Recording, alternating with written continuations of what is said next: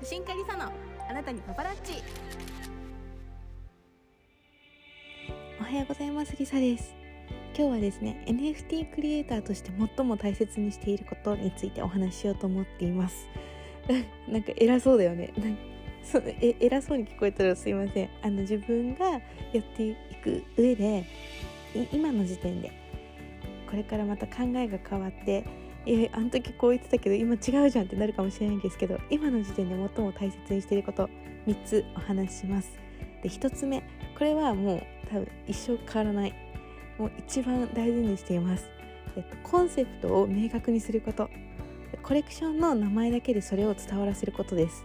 私の場合は未来に残したい日本の絶景っていうコレクション名でやっていてもうコンセプトもそれです。でなんでこの NFT を売っているのか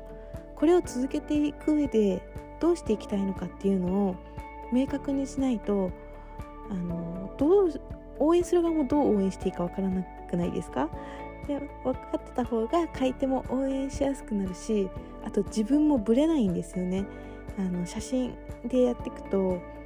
えーとコンセプトを明確にしていないと私も結構いろんなカメラでいろんな写真を撮ってしまうんですけどその部分がブレてしまうとなんかこの人何してんだろうって感じになってしまうので そういう意味も込めて自分をブレないっていう意味も込めてコンセプトを明確にする。で今ってまだ NFT の人口まだまだ少ないし写真だと特に少ないのでもう全然ブルーオーシャンなので被らないんですよね人とね。まだまだ全然いけると思うんでここのコンセプトを明確にするっていうのをもしやってないなって思う方いたらやった方がいいと私は思ってます。なんか偉そうに聞こえたらごめんなさい。2回目。で2番は販売方法をシンプルにすること。あのマーケットプレイスを一本化する。私は今 OpenSea だけでやってるんですけどファンデーションとかヘキサとか使わないで使わないであの OpenSea で一本化する。でコレクションも一本化する。でなんでそうしてるかっていうとあのよっぽどのコアなファンの方じゃないと情報を追い切れないじゃないですか。コレクションがいろいろごちゃごちゃしちゃったり販売している場所が今回はこっちとか違ったりしてしまうとあの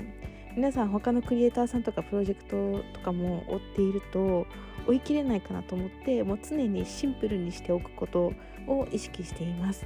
でも飽きられないように小さな変化をつけたりあのエディションにしたりとか